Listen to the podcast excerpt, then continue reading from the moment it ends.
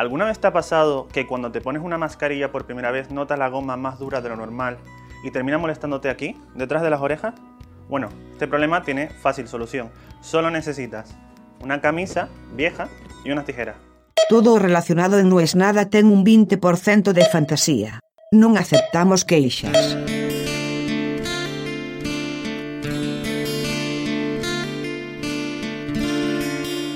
Bienvenidos a Sos un pelotudo, el podcast donde hablo 10 minutos y me doy cuenta cuando termino de que no lo grabé. Hoy es el regreso de No es nada, 7 de enero de 2021, y yo tenía un montón de cosas planeadas, ya las dije todas recién, pero me acabo de dar cuenta que no lo grabé. Así que ahora las voy a volver a decir. Me va a pasar algo que me pasó las únicas veces que actué y que explica por qué soy un mal actor. Y es que me molesta de sobremanera repetir un texto. Es una tara mía. Cambiaba la letra. Cada vez que pasábamos y ensayábamos, yo cambiaba el texto. Y el director me decía, no, no, no, tenés que decir...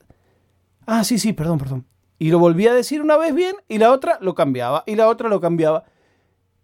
Y me decían, no puedes memorizar, ¿qué es lo que te pasa? Hasta que un día me di cuenta que lo que a mí me pasaba era que inconscientemente mi cerebro de mago me decía, no, no, no, los tenés que sorprender. No les digas los que ya saben. Ese chiste ya lo hiciste. Ahora decía otra cosa. Y entonces una cosa tan elemental como dar un pie, claro, si vos lo cambiás no hay pie, nadie puede contestar. Una obra de teatro es como un rompecabezas, que las piezas tienen que encajar perfecto. No hay lugar a la improvisación. Bueno, toda la vida yo luché contra eso. De hecho, cuando hacía magia, justamente hacía magia hablada para hacer lo que se me cantaban las bolas. No es la mejor idea de un espectáculo profesional que sea diferente cada representación. Pero, como en tantas otras cosas, a lo largo de mi vida, si no hacía eso me aburría. Tenía muchos planes para hoy, ni siquiera iba a hablar de esto porque no pensaba grabar dos veces el podcast porque no sé apretar un botón. Pero entre medio pasó todo lo que pasó. Sin ir más lejos, hoy acá nevó, hace 10 años que no nevaba. Y nevó.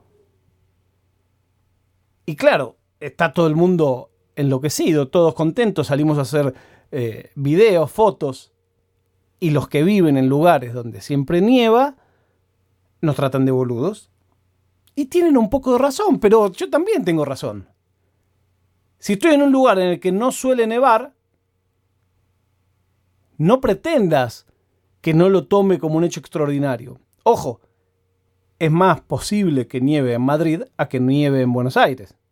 Todavía me acuerdo yo ese 9 de julio, que terminé en la casa de mi amigo Gustavo Paván, cayendo de sorpresa bajo la nieve, y por supuesto, como buena familia italiana, sin que nadie diga nada, salió un plato con una picada espectacular.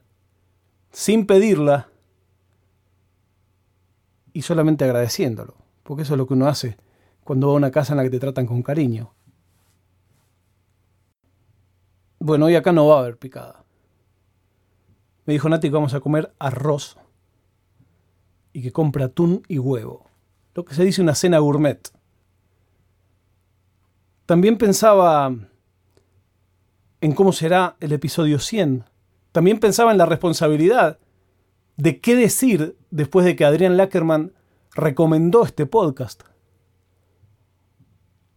Bueno, por lo pronto le tengo que agradecer por sus recomendaciones a él y a la gente del Destape. Y pensé todo el día si escribirle gracias, o si como si fuera una prueba más, decir gracias acá, y si es verdad que él escucha esto, habrá escuchado mi agradecimiento. Creo que hice eso. También, por supuesto, todos mis planes se vieron cancelados ayer, cuando vi en la televisión el intento de golpe de Estado. Yo creo que es un intento de golpe de Estado. Si hubiera sido esto en cualquier otro país, Estados Unidos hubiera invadido para garantizar la democracia. Si los que entraron, en vez de ser supremacistas blancos, hubieran sido una minoría étnica, como negros o latinos, estarían todos muertos. Pero parece que la policía del Capitolio liberó la zona. al mejor estilo de los partidos del Federal A o de la Primera B Metropolitana, que jugás de visitante y si algo no es la policía es imparcial. Bueno, acá los policías se sacaban fotos con los terroristas blancos que coparon el Capitolio. Increíble. Realmente es increíble. Y es gracioso como unos a otros se acusan de trumpistas, cuando no hay vuelta que darle. Los que se sacaban fotos con Bannon, el primer jefe de gabinete de Trump en España, son unos, no son otros.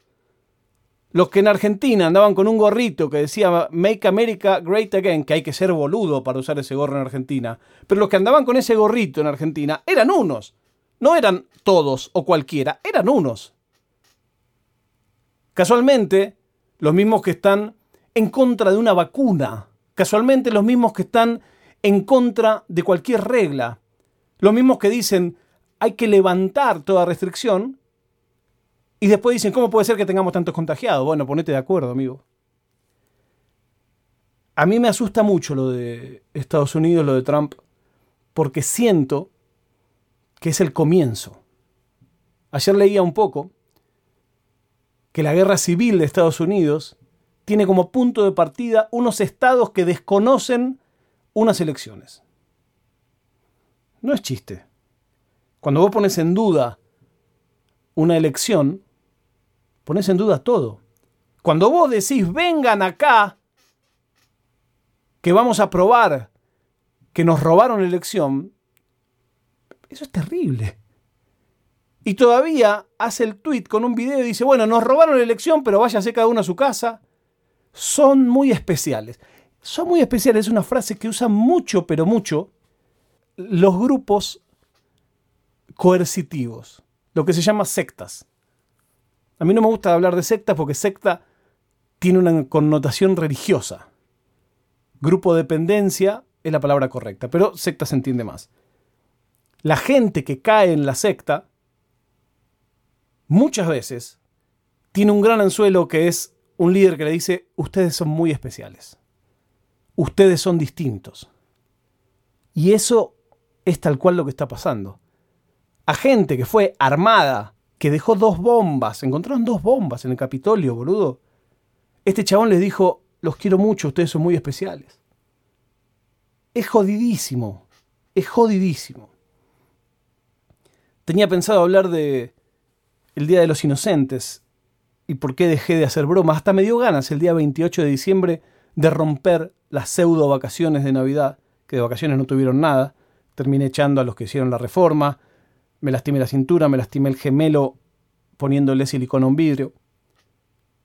Cosa que la gente que trabaja en trabajos normales suele hacer. Para mí es una odisea. Pero tenía pensado hablar de eso. Del Día de los Inocentes no va a poder ser. En las notas de este episodio encontrarán fotos de la nevada del día de hoy. Sigo sin tener una web del podcast, sigo sin subir el podcast a YouTube. Casi que no hice nada de todo lo que me planteé que iba a hacer en las vacaciones de Navidad. Lo que sí hice y haré es decir, no es nada.